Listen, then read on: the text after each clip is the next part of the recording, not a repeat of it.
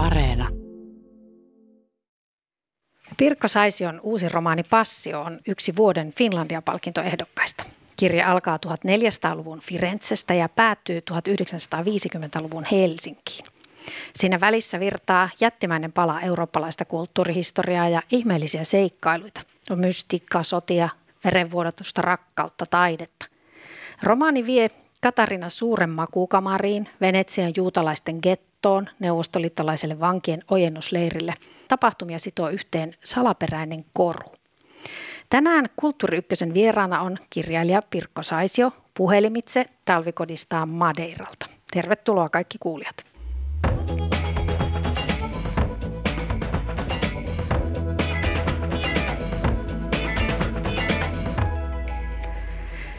Pirkko Saisio, hyvää päivää sinne Atlantin aaltojen keskelle. Päivää, päivää. Palasit parisen viikkoa sitten Suomesta Madeiralle, jossa vietät talvet. Miten elämä muuttuu, kun muutat sinne saarelle, joka niin kuin jossain luki sijaitsee 580 kilometriä Pohjois-Afrikan rannikolta luoteeseen?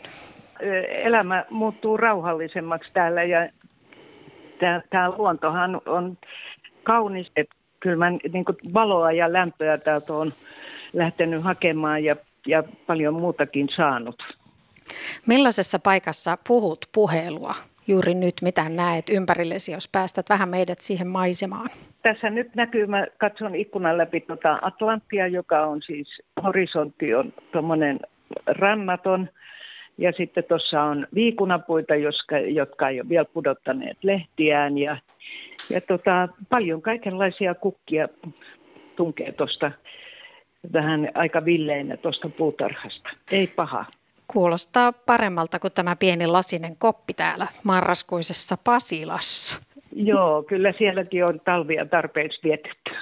Millainen kuukausi marraskuu muuten on Madeiralla? No täällä on nyt ilmastonmuutoksen takia, niin täällä kesä jatkuu, että kyllä täällä naapuritkin puhuu sellaista, että tässä on muutama vuosi ollut niin kuin poikkeuksellisen lämpimät nämä marraskuut vielä ja, ja katsotaan, että kesäkausi ei ole vielä päättynyt. Että kyllä tää, täällä on tota, 15 vuotta sitten me tänne äh, tultiin, tämä talo hankittiin, niin kyllä tässä on muutosta tapahtunut sinä aikana, että, että täällä on nyt öisinkin vielä teepaita kelit ja me ollaan puolen kilometrin korkeudessa täällä. Niin muutosta on ollut ja sehän on katastrofaalista tämähän siis tuntuu aika miellyttävältä tietysti, kun tulee tänne vasta marraskuussa, mutta eihän tämä hyvä ole. Te olette ilmeisesti 15 vuodessa päässeet tiiviisti osaksi sitä kyläyhteisöä.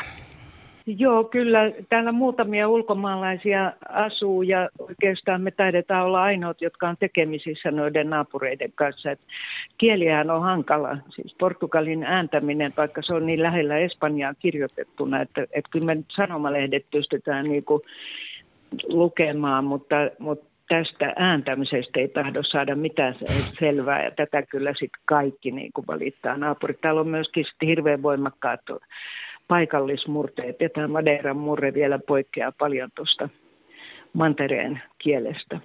Millä kielellä sitten kommunikaatio parhaiten sujuu? No kyllä, kyllä me nyt tällä yritetään vähän tulla toimeen, mutta täällä paljon puhutaan englantia ja täällä on kauhean voimakas siirtolaisuus ja paluumuutto myös, että, että noi osa naapureista puhuu englantia, kun ne on olleet Etelä-Afrikassa siirtolaisina on se 30 vuotta. Se on hirveän erikoista englantia, se on vähän sellaista sulun sekaista, mutta niin kuin, kyllä täällä ihan keskusteluja pystyy naapureiden kanssa käymään. Tänään aiheena on uusi romaanisi Passio. Olisiko tämä romaani, joka on minusta suuri eurooppalainen romaani, syntynyt, jos olisit asunut täällä Suomessa kaikki nämä vuodet? Mitä luulet? Onko sillä väliä, missä kirjoittaa?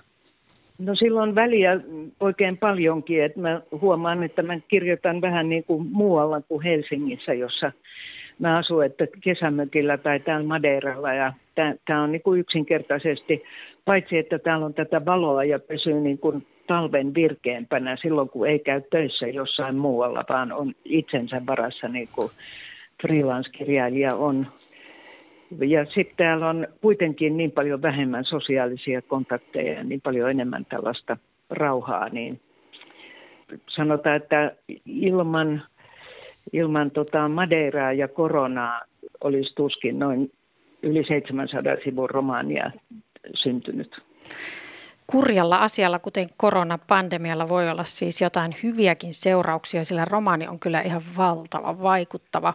Onnea myös Finlandia-palkintoehdokkuudesta. Olet Kiitoksia. ollut monta kertaa ehdolla ja vuonna 2003 punaisella erokirjalla sait palkinnon. Mitä ehdokkuus sinulle tässä kohdassa uraa merkitsee? No mä oon nyt seitsemättä kertaa ehdokkaana, että tota, sen, sen vaikutus niin kuin jotenkin itsetuntoon ei ole kauhean suuri, mutta siis, että Finlandia ehdokkuushan myy kirjoja ja pitää niitä esillä ja, ja se on sillä tavalla aina voitto niin kuin kirjailijalle. Mutta mä sitä suren siis edelleenkin Finlandia-palkinnon yhteydessä, että se repii alaa aika ikävästi sisältäpäin, että, että kun on kirjailijoita, jotka on oikein siis hyviäkin, jotka ei ole koskaan olleet Finlandia ehdokkaina, niin se, se vaikuttaa sitten niin kuin jotenkin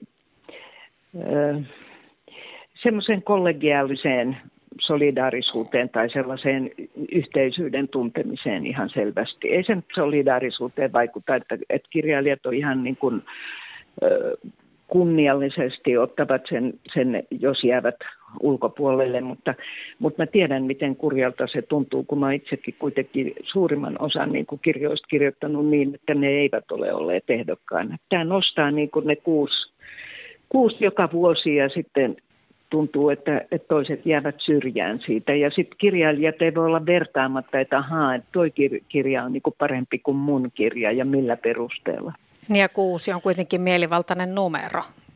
Niin se kuusi on, kuusi on vaan päätetty, että se on se. Ja nythän Finlandia raati tänä vuonna totesi, että, että ehdokkaita olisi niin kuin todella tehnyt mieli ottaa enemmän, koska on ollut semmoinen, ehkäpä koronan takia, niin on ollut poikkeuksellisen vilkas ja, ja tota, korkeatasoinen kirja, kirjavuosi tämä 21, että yli 200 romaania sinne on lähetetty arvioitavaksi ja se on valtava määrä ja, ja se kärki on niin kuin sieltä vielä kova ja la, aika laaja sekin.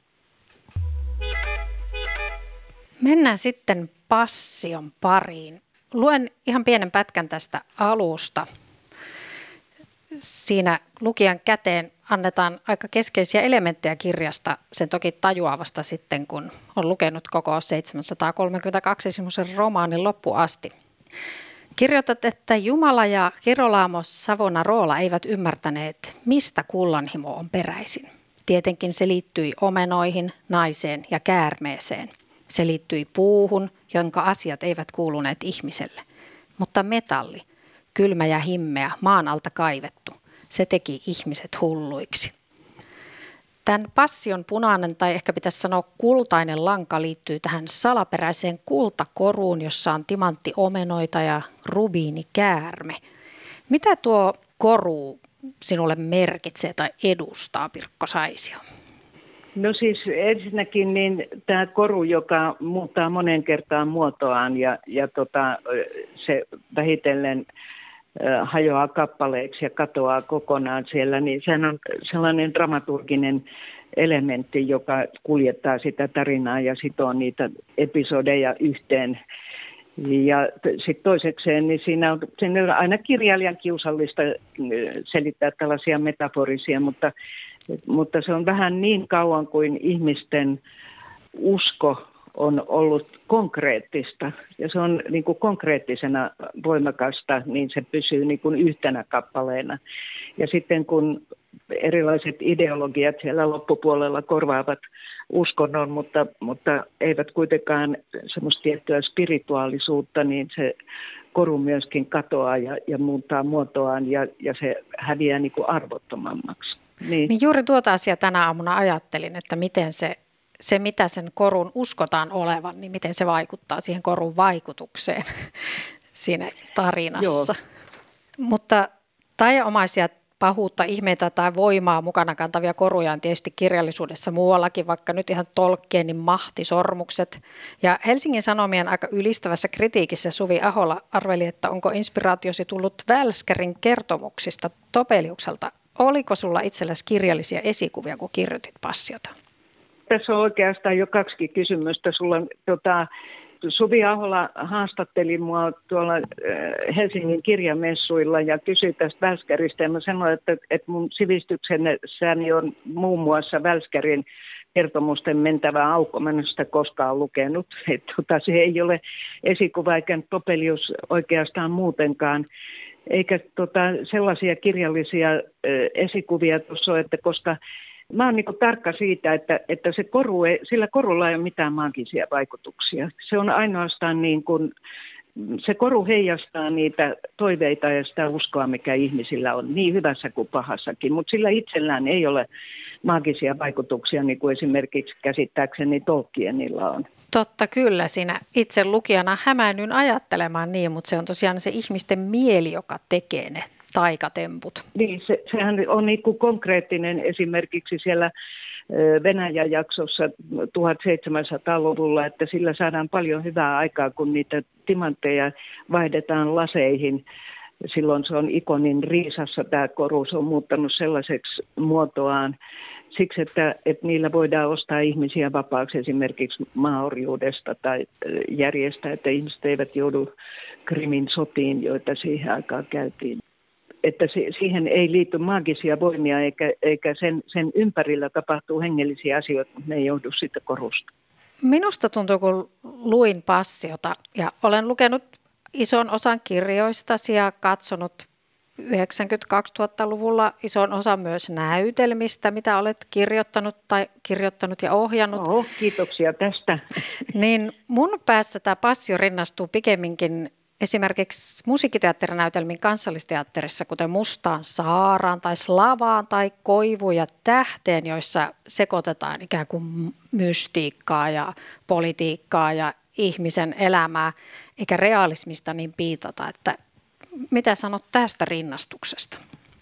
Itse asiassa hullua kyllä, niin puhuin tuon Honkasalon eli puolisoni kanssa just samasta asiasta, koska hän sanoi tämän saman asia, että nämä rinnastuu hyvinkin esimerkiksi tähän tota, musiikkinäytelmä trilogiaan ja tota, mä sinänsä vierastan nyt siis sanaa mystiikka siinä, mutta, mutta toi Honkasalo kysyy, että kas kun ei kukaan ole huomannut kutsua tätä maagiseksi realismiksi. Ja ehkä mä sitä niin kuin pitäisin sellaista maagisen realismin tyylilajia tuossa olennaisena, jossa ne on kulkeneet ne ne musiikkinäytelmätkin, varsinkin musiikkinäytelmät ja miksei myös Koivu ja tähti. Maaginen realismi kuulostaa minun mielestäni oikein hyvältä genreltä, jos nyt genre täytyy nimetä. Niin, ei ole mikään pakko. Niin kyllä. Kerro vähän siitä kirjan alusta vielä. Se lähtee tosiaan kohtauksesta, jossa ollaan Firenzessä. Siellä on turhuuksien rovio torilla ja ihmiset tuo rikkaat arvoesineitä ja köyhät vähäistä omaisuuttaan sinne San Markon luostarin priorin veli Kirolamo Savona Roolan käskystä ja kehotuksesta. Kuka oli tämä luostari veli? Miksi annoit hänen käynnistää romaanisi? No jotenkin mä, mä oon Savona Roola kiinnostanut. Mä taidan kirjoittaa siitä nyt jo kolmannen kerran. Ja tota, se on mielenkiintoinen, kun se esiintyy tällaisen äh, askeesin ja kaikesta luopumisen profeettana ja äh, julistajana keskellä renessanssia. Juuri kun renessanssi kukoistaa suurimmillaan ja, ja vieläpä Firenzessä, jossa, joka on niin kuin renessanssin murtautumispaikka ja kotipaikka. Ja sitten sinne ilmestyy tällainen joka vastustaa niin kuin koko, koko renessanssin maailmankuvaa ja, ja haluaa niin kuin askeesia ja tämmöistä hirveän fundamentalistista kristillistä näkemystä edustaa.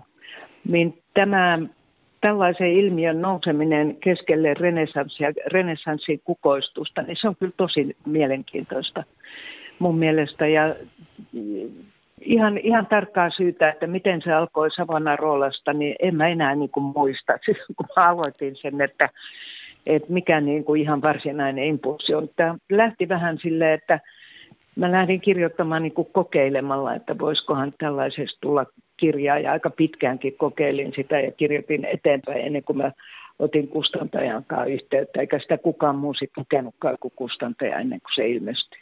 Mikä se on se tunne, että tiedät, että okei, tämä tarina on kertomisen arvoinen tai tästä syntyy? Missä se tuntuu? Kyllä se, kyllä se vasta niin kuin kirjoittaessa tuntee, että, että voihan sitä kirjoittaa niin kuin sellaista tekstiä, jonka itse arvelee niin kuin ihan hyväksi, mutta, mutta se ei vaan lähde eloon. Että kyllä mulla oli tässä korona-ajalla niin kuin ennen tota passiota niin toinen kirja tekeillä ja kirjoitin sitä varmaan 30-40 liuskaa, niin kuin, kunnes mä vaan tajusin, että tämä ei kiinnosta mua itseäni nyt niin paljon, että paras niin kuin antaa mennä vaan roskiin vaan ja vähän happea ja miettiä, että mikä mua sitten oikeasti kiinnostaisi.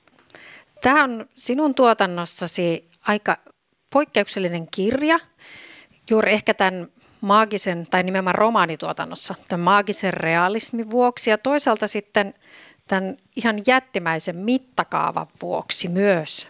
Tässä ei ole esimerkiksi niin kuin vaikka Signaalissa tai muutamissa muissa romaaneissa ei ole henkilöä nimeltä Pirkko Saisio. Siellä ei ole sitä kirjoittamisen hetkeä läsnä, vaan kirjaa kuljettaa sellainen – levollinen ja itsevarma kaikki tietävä kertoja. Ja silti musta tuntuu, että se on ihan tunnistettava Pirkko Saisiota se teksti, että se hengittää, se on tosi hauskaa, kurkottaa kohti jotain suurempaa siellä. Hesarin kritiikissä joskus luki, että Saisio on suorastaan oma genrensä. Että näköjään tällä Saisio-genrellä voi kirjoittaa ihan mitä vaan. Joo, se oli Antti Majanderin tota, epäröinneistä, niin hänen lausunto, se, se pidän sitä ehkä imartelevampina, kaikkein imartelevampina kommenttina, mitä mun kirjoista koskaan kirjoitettu, että saisi olla mahdu mihinkään genreen, kun hän on oma genrensä. Se on tota, hauskasti sanottu, on se totta tai ei. Mä, mä en ole siis pitkään aikaa käyttänyt proosassa kaikki tietävää kertoja ja mä oon pitänyt sitä itselleni mahdottomana tyylilajina ja, ja sekin oli silleen, että mä ajattelin, että kokeilenpa nyt, käykö se, onnistuuko se mitenkään ja kyllä mä niin kuin pitkään sitä epäröin kirjoittaessani, että, että onko tämä niin kuin sillä tavalla luettavaa, kun tästä puuttuu se kirjailijan niin kuin se epäröinnit, jolla, jolla aina niin kuin sanotaan jotain ja sitten se kyseenalaistetaan saman tien. Mä tässä tota, ihan sattumalta eilisiltana luin, tai en mitenkään sattumalta, punaista erokirjaa, joka on siis tämän autofiktiivisen trilogian se kolmas osa, ja tämä on se, mistä mä sain Finlandia-palkinnon. Sitä käännetään nyt englanniksi. Siinä on tota, kalifornialainen kustantaja. Ja siitä tuli semmoisia tarkentavia kysymyksiä. Mä jäinkin sitten sitä lukemaan pdf-nä kun en mä muista. Sitten mä en muista oikein entisistä kirjoista niin mitään. Se on mulla aina, mä huomaan, että mulla on vähän semmoinen näyttelijän pää, että mä omaksun kauhean nopeasti asioita ja unohdan ne saman tien. Et tota, luin sitä, niin kyllähän sitä sellaista tyylilajia, siinä punaisessa erokirjassakin jo on, että se on, se on ihan erilainen kirja kuin mä itse olen muistanut. Se, se on koostuu niin kuin aika erityyppisistä osista ja, ja niissä käydään aika pitkiä tämmöisiä historiallisiakin niin kuin katsauksia läpi. Tai siis pitkiä ajanjaksoja lyhyesti. Mielenkiintoista saada se englanniksi. Kysy vielä tästä kirjasta, Joo. sen tapahtumapaikoista. Siinä on Krakova, Venetsia, Firenze, Helsinki. Sitten siellä on sellainen Koluboje Selon kylä. Mä itse tutkin Volgan karttaa ja katselin Tveristä lounaaseen ja yritin etsiä, että missähän täällä se luostarisaari sijaitsee. Sieltä löytyi yksi sen tyyppinen, mutta tuota nimeä ei löytynyt. Että onko se todellinen paikka tämä Koluboje no se, on ai- se on ainoa noista, joka ei ole todellinen paikka. Se on niin kuin kuvitteellinen kylä tota, Volgan rannalla. Hyvä sitten, että olin oikeassa, kun mä aika paljon aikaa käytin sen Venäjän kartan kanssa ja mietin, että missä täällä se Oi, kylä joo, on. kysynyt, No mä kysyn nyt. Joo. Mm, Minkälaista taustatyötä teit, kun kirjoitit passiota? Juuri siinä on niin monta paikkaa ja aikaa ja ne on kaikki jotenkin runsaasti ja tarkasti kuvattu, vaikka se on mielikuvitusta tosi paljon käytetty ja juuri tällaista maagista realismia, niin silti ne paikat on kuvattu sillä tavalla, että sinne pääsee. Mä te, tein siis tota, sellaista taustatyötä, että oikeastaan se taustatyö eteni koko ajan tuon kirjan kirjoittamisen aikana, että kyllä mä oon siis googlettanut todella niin kuin ahkerasti ja historiastahan saa hirveän hyvää niin kuvaa myöskin googlettamalla tai siis luotettavaa tietoa päinvastoin kuin monista muista asioista, jossa ei niin kuin kannata Wikipediaan luottaa ollenkaan. Ja kyllä mä niitä tarkistutin muillakin siis sitten ja tarkistin itsekin ne moneen kertaan. Mutta noista paikoista useimmissa mä oon käynyt ja, ja sitten katsonut myös dokkareita ja, ja ö, kuvia paljon, että, että näissä tapahtumapaikoissa useimmissa on siis ihan silleen, että on itse kävellyt paikan päällä ja on sellaista omaa niin kuin fiilistä niistä, niistä paikkakunnista. Aika paljon mä tein ja sitten, että, että aika paljon meni myöskin aikaa niin kuin hukkaan, että etsin jotakin siis tietoa, että esimerkiksi jos joku 1700-luvulla syö marmelaadia, niin siinä on aika hommat ottaa selville, että oliko marmelaadia sillä paikkakunnalla silloin saatavilla ja myynnissä. Ja sitten saa kyllä tietää, että oli ja sitten varmaan kaksi tuntia käytin, että mä olisin saanut jonkun marmelaadin merkin tai sen tehtaan nimen ja sitä ei kyllä löytynyt. Mutta mä tiedän sitten, että se on nippelitietoa, trivial-tietoa tota, nyt marmelaadista paljon. Sillä voi olla yllättävää hyötyä sitten joskus myöhemmin yhtäkkiä tällä marmelaaditietoudella. Ehkäpä, joo. Mutta tuo taustatyö tuntuu hyvällä tavalla siinä kirjan lukukokemuksessa myös, että se ainakin mulle oli tosi visuaalinen kirja. Että mä koko ajan jotenkin näin niitä paikkoja mielessäni ja monet kirjat ja elokuvat ja omat matkat pyöri päässä, kun sitä luki. Että se on tosi aistimuksellinen. Joo. Se on mun tapani kirjoittaa, että mä, että mä pyrinkin siinä aina ihan tietoisestikin niin kuin kaikkien aistien kautta kuvaamaan sitä. Että siinä on, mä luulen, että mun kirjoissa on ehkä poikkeuksellisen paljon myös tuoksuja ja makuja. Pitikin kysyä tästä ruuasta, nimittäin mulle kävi niin, että kun luin passiota, jossa ollaan aika paljon Venäjällä ja istutaan kapakoissa ja erilaisissa paikoissa ihmiset syövät, niin minun oli ihan pakko tehdä kattilallinen borskeittoa sitä lukiessani. Oletko suuri venäläisen ruoan ystävä? Semmoinen henki siitä kirjasta tuli. No kyllä mä, mä olen siis suuri Venäjän ystävä ja Venäjän kulttuuriystävä. Ja mulla on ihan se sama viharakkaus suhde Venäjään kuin useilla suomalaisilla, että, että myös tietenkin niin kuin Venäjän nykyhallinto ja tämä oligarkkien mafia niin tota, raivostuttaa ja, ja se ihmisten välinpitämättömyys siinä, että, että tätä hallintoa ei, ei saada niin kuin kaadettua, mutta mutta vähän, mä oon myös suuri niin kuin ruoan ystävä, että mä huomaan, että niitä alkaa niin kuin lipsahdella niitä ruokakuvauksia niin kuin aika usein mun kirjoihin ja mulle on siitä sanottukin, että sun kirjoissa syödään tosi paljon. Sehän on aina myöskin, niin se kuvaa sitä, se on paljon siis ajankuvaa. Kyllä mä oon venäläisenkin ruoan ystävä, kyllä. Mutta pitää varautua, kun ottaa passion käteensä, että rupeaa tekemään hapatettuja suolakurkkuja ja smetanaa ja hunajaa mieli. Että niitä on ehkä hyvä varata sinne komeroon ennen kuin ottaa kirjan käteensä. Joo. Ja tämä on Kulttuuri Ykkönen. Minä olen Tuula Viitaniemi ja vieraani tänään on kirjailija Pirkko Saisio. Passio on kirja myös uskosta, pyhyydestä, hengellisestä kamppailusta ja kaipuusta. Olet Pirkko Saisio kirjoittanut uskosta monesti. Muutama esimerkki. Luin itse tässä pandemia-aikana, kun kirjastot olivat kiinni ja tuli luettua oman kirjahyllyn lukemattomia kirjoja, niin luin Jukka Larssonin Viettelijän, jonka kirjoitit pseudonyymin turmin 1987. Sehän on tarina Jeesuksesta, eri kertojien kuvaamana myös Jeesuksen itsensä. Ja sitten vaikka kansallisteatterin Mustassa saarassa romaanit kulkevat pitkin poikin Eurooppaa pyhimystään etsien ja olet kirjoittanut muun muassa Kuumen-nimisen komedian teatterin, joka kertoo uskonnollisesta hurmoksesta. Silloin muuten haastattelin sinua ensimmäisen kerran, kun tein siitä pienen seurantadokumentin, sitä kuumeen tekemisestä. Aha, joo. 2003. Miksi joo. uskonto on niin usein läsnä kirjoissasi ja näytelmissäsi, Pirkko Saisio? Mikä sinä jaksaa kiehtoa?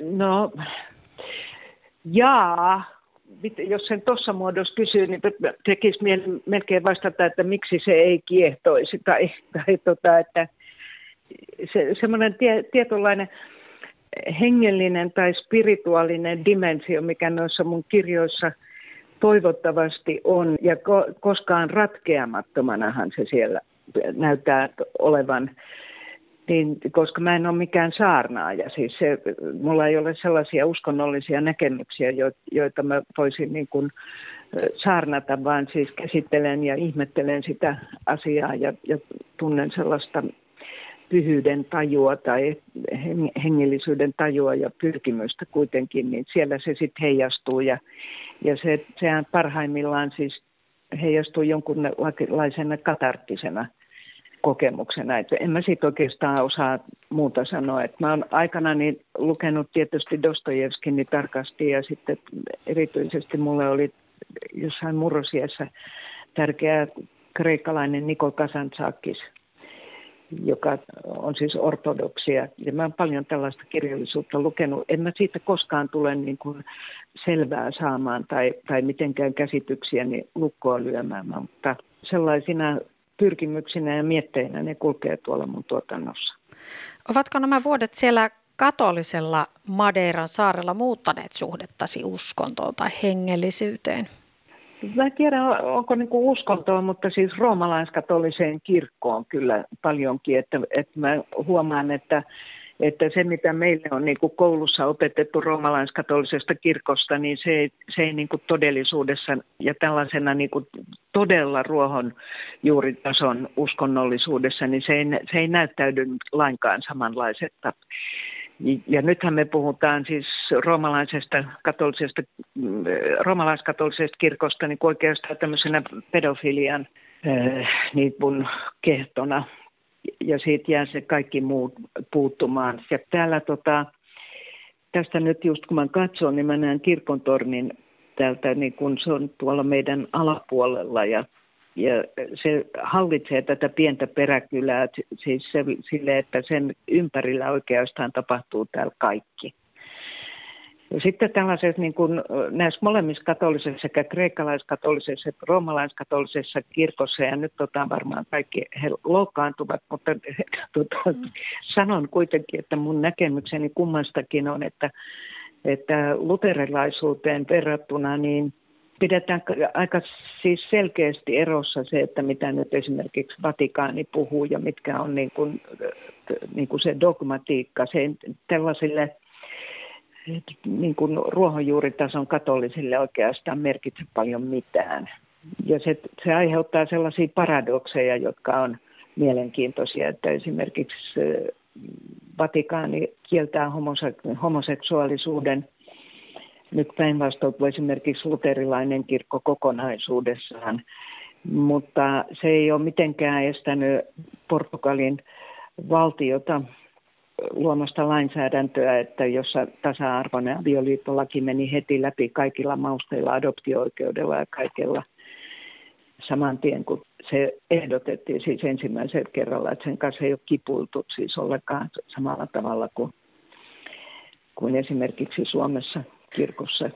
Tota, Tämä näyttäytyy niin kuin tällaisena se usko on konkreettista tällä edelleen, se on, se on erilaista ja vähemmän kivuliasta kaiken puolin kuin luterilaisessa kirkossa ja uskotaan pyhimyksiin ja pyhimyksien niin kuin patsaisiin, jotka heijastavat sen pyhimyksen voimaa, ja, mutta se ei estä siis ihmisiä siihen ei liity niin sentimentaalisuutta. Mä pidän näistä messuista. Mä käyn paljon tuossa meidän kirkon messuissa, niin siitä, että, että niissä ei tavoitella tunnetilaa, ei myöskään niin kuin saarnan aikana, vaan siis, että kun on vuosituhansia nämä rituaalit tehty, niin ne tehdään sitten täällä siis säännönmukaisesti ja niihin osallistuu kaikki. Ja se on niin kuin merkityksellistä ilman, että täytyy värisyttää ääntä tai puhua surullisella äänellä surullisista asioista ja iloisella äänellä iloisista asioista. Mutta tämä on kauhean konkreettista elämää täällä tuon kirkon ympärillä ja sitten katolisen kirkkoon siis ihan ruohonjuuritasollakin, niin siihen liittyy tiettyä kitsiä, jota siis, joka on ihmisistä ihan ok ja johon välillä niin kuin vaikea tota, suhtautua, että kun taas jos ajattelee näitä kirkkokuntia, niin ortodoksisen kirkon estetiikka on ihan ylivoimainen verrattuna sekä luterilaisiin että, että roomalaiskatolisiin. Mutta nyt taas kun joulu lähestyy, niin esimerkiksi meidän pienessä kirkossa tuolla, niin siellä se konkreettisesti näytellään tämä koko näytelmä ja Jeesuksen syntymästä ja se Jeesus on sellainen iso sukupuoleton vauvanukke, joka on alasti ja, ja ihan viimeiseksi se nostetaan ylös. Se on se huippuhetki tuossa pitkässä messussa ja sitten lauletaan tota Happy Birthday to you portugaliksi, kun Jeesus on syntynyt. Se on, niin kuin, sitä on niin vaikea tajuta, että tämä on niin kuin, tämä pyhyyden kokemus täällä. Mennään sitten ikuisuusaiheesta vähän kohti tätä päivää. Kuuntelette Kulttuuri Ykköstä, jossa tänään on vieraana Pirkko Saisio. Minä soitin Madeiralle, jossa kirjailija viettää talveaan ja haastattelun syynä on tosiaan Saision uusi romaani Passio. Minä olen Tuula Viitaniemi. Olet ollut monessa eri kohussa viime vuosina alkuun panjanakin, kun on puhuttu vaikka punavihreän kuplan kyvyttömyydestä nähdä kuplansa ulkopuolella. Onko näihin kohuihin joutuminen vaikuttanut sinuun?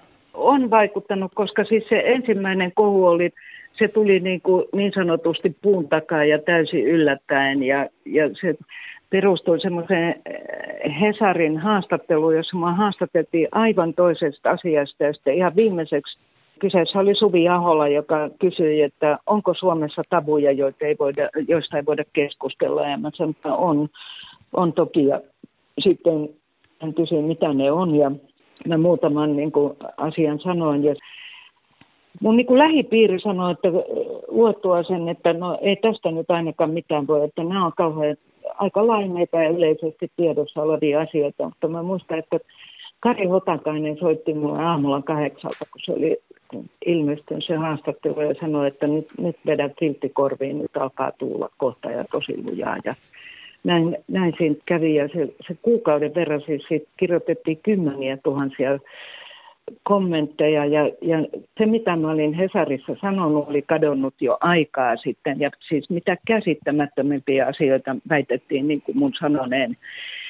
Mä luulen, että tämä on esimerkiksi poliitikkojen tota, arkipäivää, josta syystä – me, jotka emme ole poliitikkoja, arvostelemme poliitikkoja siitä, että ne jankuttavat samoja lauseita ja puhuvat yksinkertaisuuksia ja selkeästi, että, että, että ei päästä väliin irrottamaan niitä lauseita, muuttamaan niitä.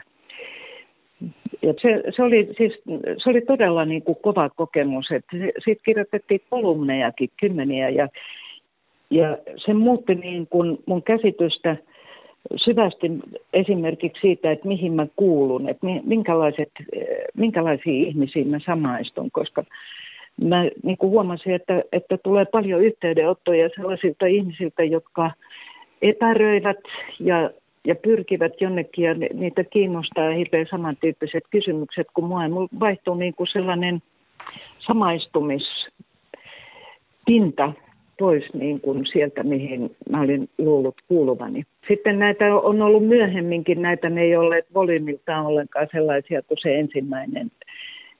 Mutta semmoiset samat asiat on toistunut, että, että on ihmisiä, jotka niin kuin, se on niin kuin ehkä pahinta, että sellaisia ihmisiä, jotka niin kuin, tota, vääristelevät tahallaan mun sanomisia, että, että jopa niin, että ne lähettää mulle yksityisviestiä Facebookissa ja kysyi, että oletko todella sanonut ja tarkoittanut näin. Ja sitten mä sanoin, että en ole tarkoittanut, ja, vaan näin ja näin mä sanoinkin.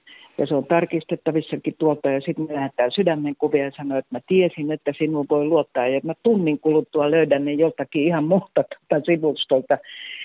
levittämässä sitä käsitystä, mikä heillä, heillä oli ennen kuin he otti selvää siitä, ja se on sitten tahallista. Tämmöistä kummallista tapahtuu. Ja toisaalta sitten se, että nyt matkan päästä, kun nämä kohut on laimentuneet, niin kyllähän ne on niin kuin vahvistaneet niin kuin sellaista uskallusta ilmaista mielipiteitään silloinkin, kun ne ovat vastaan yleistä käsitystä.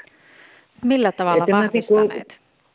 Että sä et pelkää? No, siis, että, niin, että ei pelota tehdä. Siinä nyt niin kuin pahemmin enää voi käydä kuin sillä ensimmäisellä kerralla. Ja enää me siihenkään kuollut loppujen lopuksi, vaan päinvastoin se avasi kauheasti uusia portteja niin kuin uusien mielenkiintoisten ihmisten vuoksi. Niin, jossain määrin jotain tästä on ilmeisesti siirtynyt myös kirjoittamiseesi, kun Mustassa saarassa siinä kansallisteatterin musiikkinäytelmässä oli esimerkiksi kommentteja ajankohtaisiin keskusteluihin, kulttuurisen omimiseen, siihen, että kuka saa esittää ketä tai miituu keskusteluun. Onko näistä kohuista ollut jotain hyötyä siis? Ensinnäkin niin siis tämä koko niin kuin MeToo-keskustelu, niin sehän osuu, niin, ja samoin kulttuurinen appropriaatio, niin hän osuu ihan oikeaan maaliin. Eihän, siitä ei ole niin kuin, mä en kyseenalaista itse asiaa, enkä ole missään vaiheessakaan kyseenalaistanut.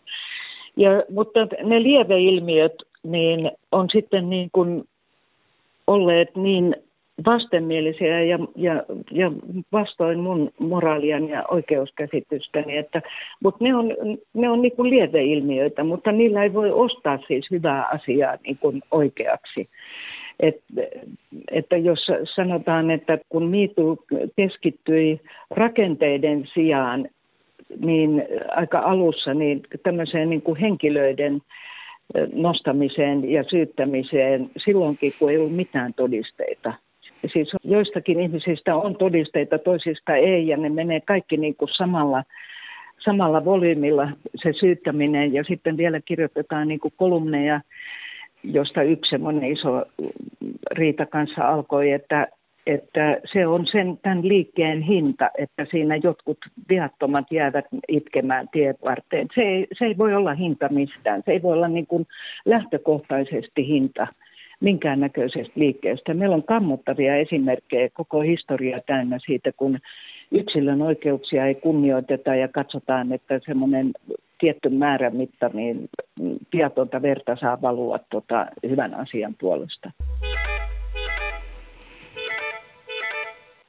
Luin Kaleva-lehden haastattelun pari vuoden takaa. Sanot siinä, että tämä on nyt sitaatti jutusta että myös taiteessa saisi jo pyrkiä välttämään itsesensuuria, jota joukon paine voi tuottaa. Nykyisen taiteelta vaaditaan hänen mukaansa äärimmäistä poliittista korrektiutta ja joku tuntuu aina loukkaantuvan joka tapauksessa. Olen tietoinen tästä paineesta, mutta taistelen sitä vastaan.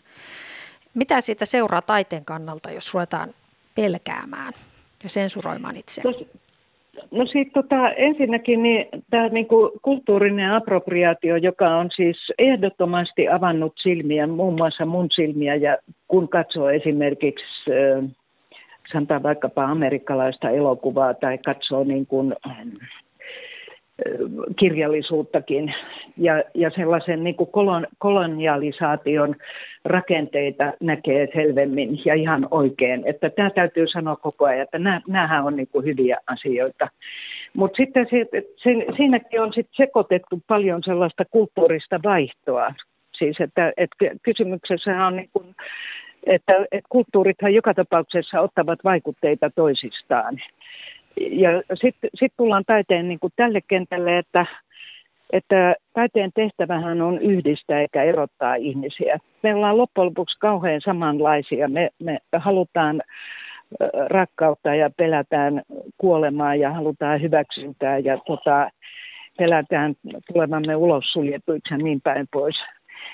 Niin tässä on tota, jos me suljetaan va, niin kuin kaikki ne mahdollisuudet eläytyä toisiin kulttuureihin ja toiseen sukupuoleen ja eri ikäisiin ihmisiin, niin me saadaan niin kuin, meidän kirjallisuus kuihtuu sellaiseksi loputtomaksi autofiktioksi, jossa kirjailija ei voi tarkastella mitään muuta kuin itseään.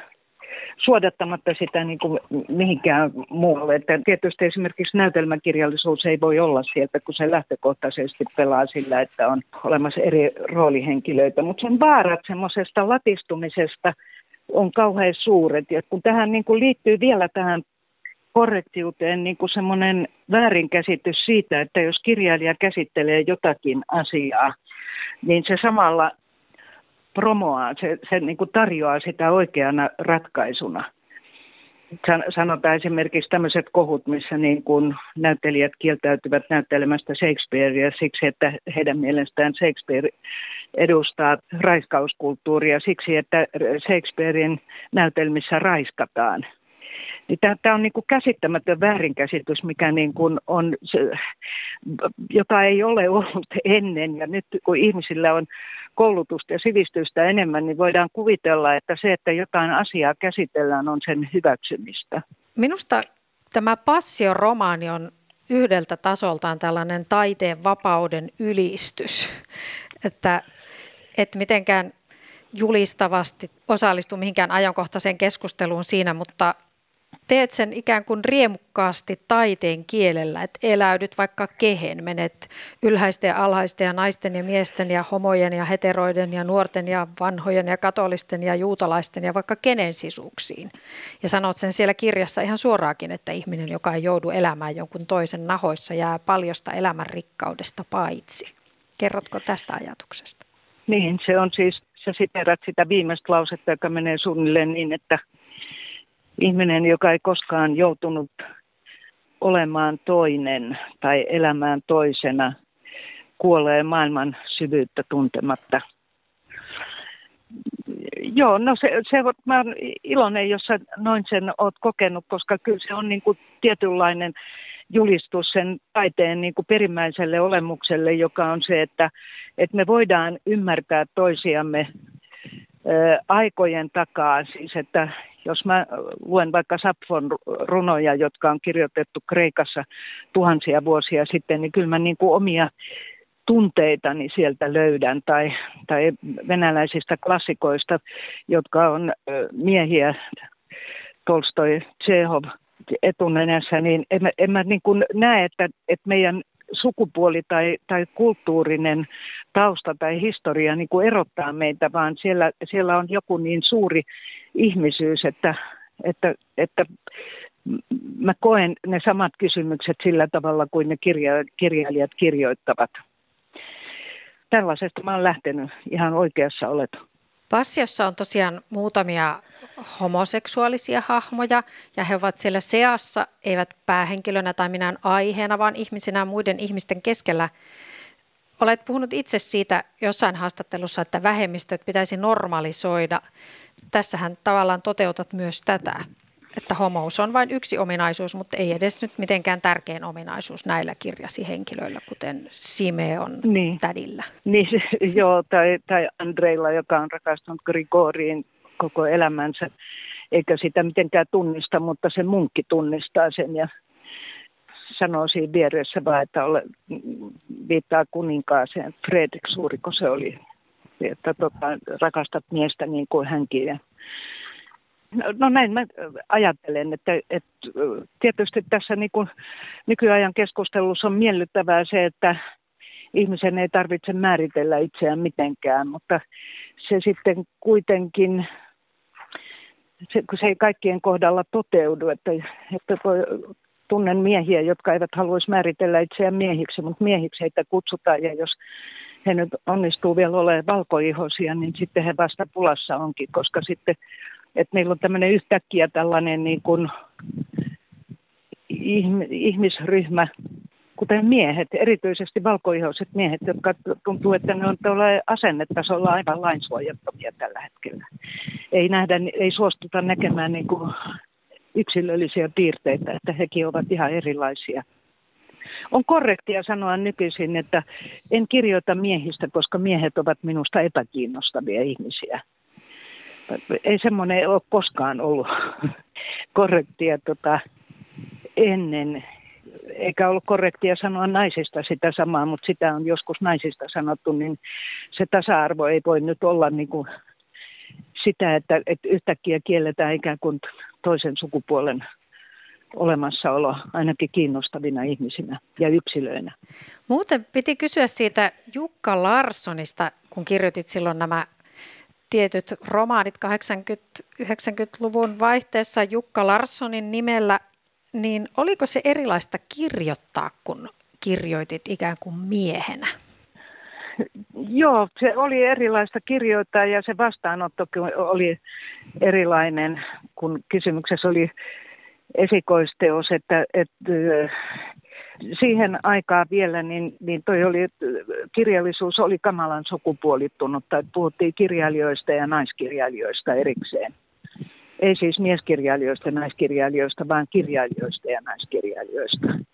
Ja miehen nimellä niin sai kyllä esikoisesta enemmän öö, vakavasti otettavaa kritiikkiä, kun sitten mä vielä halusin kokeilla niin, että mä kirjoitin sitten naiskirjailijanakin esikoisen, eli Eeva Vainin pseudonyymillä, niin ky- kyllä se vastaanottoni niin oli siihen aikaan, ja siitähän nyt on aikaa ja aika on muuttunut paljon, niin kyllä se oli ihan erilaista. Se on mielenkiintoinen koe, mikä koke- teit. Niin, se oli mielenkiintoinen koe. Siinä oli tämmöiset sosiaaliset puolet, mutta sitten oli kyllä ihan oli mielenkiintoista niin kuin et siihen tuli vähän semmoinen sivupersoonan maku kummankin kirjailijan kohdalla, että tuntuu, että näin mä en kirjoittaisi, mutta nämä nyt kirjoittaa. Ja tätä me sitten käytiin vähän opetusmetodina tuolla, kun mä olin dramaturgian ja näytelmäkirjallisuuden professorina teatterikorkeakoulussa ja se tuotti hyvin mielenkiintoista tulosta. Niin juuri. Sanoit minulle haastattelussa silloin vuonna 2003, kun teit sitä kuumennäytelmää, että Ankeat ajat tuottaa komediaa ja melodraamaa ja noususuhdanteet kauhean synkkää taidetta. Nyt on ollut tässä ihmiskunnalla aika ankeat ajat takana. Mitä tämän pandemian ja passioromaanin suhde on? Kyllä se on siis tota, eräänlainen pandemian teos ja, ja se ei niin kuin kahdestakaan syystä ole ehkä sattumaa, että tämän pandemian, pandemian aika on tuottanut – niin kuin kaikkien aikojen ehkä korkeatasoisimman ja aktiivisimman kirjavuoden, siis tämän 21. Ja, ja tosi mielenkiintoista kirjallisuutta. Ensinnäkin niin ihmisillä on sosiaalisia kontakteja vähemmän ja ehtii enemmän keskittyä. Se on niin kuin tämä käytännön puoli. Mutta sitten on myös se, että kun eletään oikeasti, tulee niin kuin kaikkien tietoisuuteen, että tämä elämä ei mene niin kuin on suunniteltu ja että se tapahtuu koko maailman mittakaavassa ja tässä ei ole sitten niin kuin valtakunnan rajoja tämän pandemian leviämisessä ja kaikki on niin kuin samassa saman ongelman kanssa tekemisissä. Toki niin kuin hoidot ja, ja rokotukset ja kaikki ovat epätasaisesti saatavilla maailmassa, että sitä ei pidä unohtaa, mutta se tuottaa niin kuin jotakin niin, niin kuin syvässä mielessä vakavampaa kirjallisuutta ja jotenkin tärkeämpää kirjallisuutta kuin se, se että, että kirjoitetaan kirjoja keskusteluaiheeksi erilaisista asioista ja ideologioista ja, ja sellaisista, jolloin ne jää väistämättä vähän pieniksi aina. Niin. Siinä passiossa mietitään jonkun verran paljon myös onnea, että ja siellä on tämmöinen kohta, että oliko se kummallinen asia, joka oli jokaisen ihmiselämän tavoitelluin päämäärä onni, lopultakin vain kaipaamisen kaipaamista? Mulla meni aivot solmuun, kun mä rupesin ajattelemaan, että tarkoittaisiko tämä esimerkiksi pandemian kohdalla niin, että nyt kaipaamme elämää, kun se on otettu meiltä pois, mutta sitten myöhemmin, kun olemme takaisin siellä normaalissa, niin rupeaisimmekin kaipaamaan sitä hetkeä, kun vain kaipasimme. Se voi, siis se voi olla niin, mä uskon, että pandemiasta on monella myös sellaisia niistä rajoista, mitä elämään tuli, niin on monella myös positiivisia kokemuksia. Siis ei, ei tietenkään silloin, kun tragedia osuu oikeasti kohdalle ja ja tulee pitkäaikaista sairautta ja kuolemaa lähe, lähiympäristöön, mutta, mutta esimerkiksi meidän kohdalla ihan konkreettisesti, niin me jäätiin jumiin tänne Vaderalle, me oltiin heinäkuun loppuun saakka ensimmäisenä pandemia vuonna täältä ei päässyt pois ja ei, ei täältä mikään hätäkään ollut päästä pois, mutta siis Suomen kesä meni siinä ja sehän on aina arvokas toi Pohjolan kesä, että sitä ei ole mielellään pois, mutta, mutta me muistellaan nyt jo siis niin kuin haikeena sitä, että kun täällä, ei ole, täällä oli vaan nämä ulkomaalaiset, jotka asuu täällä. Ja sitten täällä oli niin tyhjää ja kaikki oli kiinni ja, ja sitten me tuonne karattiin tuonne vuorille ja oltiin tuolla vuorilla, joka on, jos on paljon turisteja, niin siellä ei ollut koskaan ketään muuta kuin me. Ja sitten me tunnettiin, että me omistettiin ne vuoret ja ne elämykset siellä niin kuin kahdestaan ja kaikessa rauhassa. Että, että tällaisia ihmeellisiä niin kuin asioita tapahtui kuitenkin pandemia-aikana. Kaipauksesta puheen ollen luin Passion loppuun viime viikon keskiviikkona aamulla ja torstaina istuin illalla sohvalla levottomana ja huomasin, että miksen kirjan piti loppua, että voiko se olisi ollut vielä pitempi. Tuli sellainen kaipaus siihen lukemiseen. Niin mitä kirjoitat nyt? Milloin saan lukea seuraavan saisio, genreen kuuluvan saisio-romaanin? Jaa, nyt juuri tota, juuri mulla on semmoinen tunne, että, että mä en vähän aikaa kirjoita mitään. On mulla kyllä semmoinen tunne ennenkin ollut noiden kirjojen jälkeen, mutta nyt se tuntuu niin kuin todellisemmalta, että sitä paitsi tässä on jotenkin käynyt niin, että ne henkilöt, joita tuossa on käsitelty, niin ne ei ole jättänyt mua rauhaan, ne ilmestyy uniin ja, ja tota, niillä on hirveästi sanottavaa, jota ei vielä ollutkaan tuossa kirjassa ja unen sekavaa sanottavaahan se on ja uusiakin ihmisiä tulee ilmoittaa, että heistä ei ole sanottu mitään koko kirjassa, vaikka kirja on noin pitkä. Ja tuota, me, mä selvästi pyörin itse vielä siis yllättävästi niin kuin tuon kirjan jälkimainingeissa ihan siis syvälläkin tasolla. Mahtavalta kuulostaa. Tulisi tällaisia erilaisia passio-spin-offeja, sivuhenkilöiden niin. isoja tarinoita. Nehän on niin kuin pienoisromaaneja tavallaan ne jokainen tarina. Ehkä, ehkä semmoisia pitkiä novelleja. Niin kyllä. Mutta kiitos Pirkko Saisio. On tosi mielenkiintoista keskustella kanssasi passiosta ja monesta muustakin asiasta. Nyt meillä alkaa aika loppua. Antoisia Joo, loppuvuotta kiitoksia. sinne Madeiralle ja onnea vielä Finlandia-palkintoehdokkuudesta. Jännityksellä kiitoksia. jäämme odottamaan, että kuka sen palkinnon tänä vuonna saa. Näin on. Ja lukekaa kaikki ihmiset paljon. Tämä pimeä marraskuu Suomessa erittäin hyvä aika ja syy lukea paljon. Tätä Kulttuuri Ykköstä oli tänään kanssani tekemässä äänitarkkailija Hannu Perälä ja tuottaja Olli Kangassalo. Minä olen Tuula Viitaniemi. Huomenna perjantaina Kulttuuri Ykkösessä on vuorossa viikon kiinnostavimpia puheenaiheita ruotiva perjantai-studio. Kuulemisiin.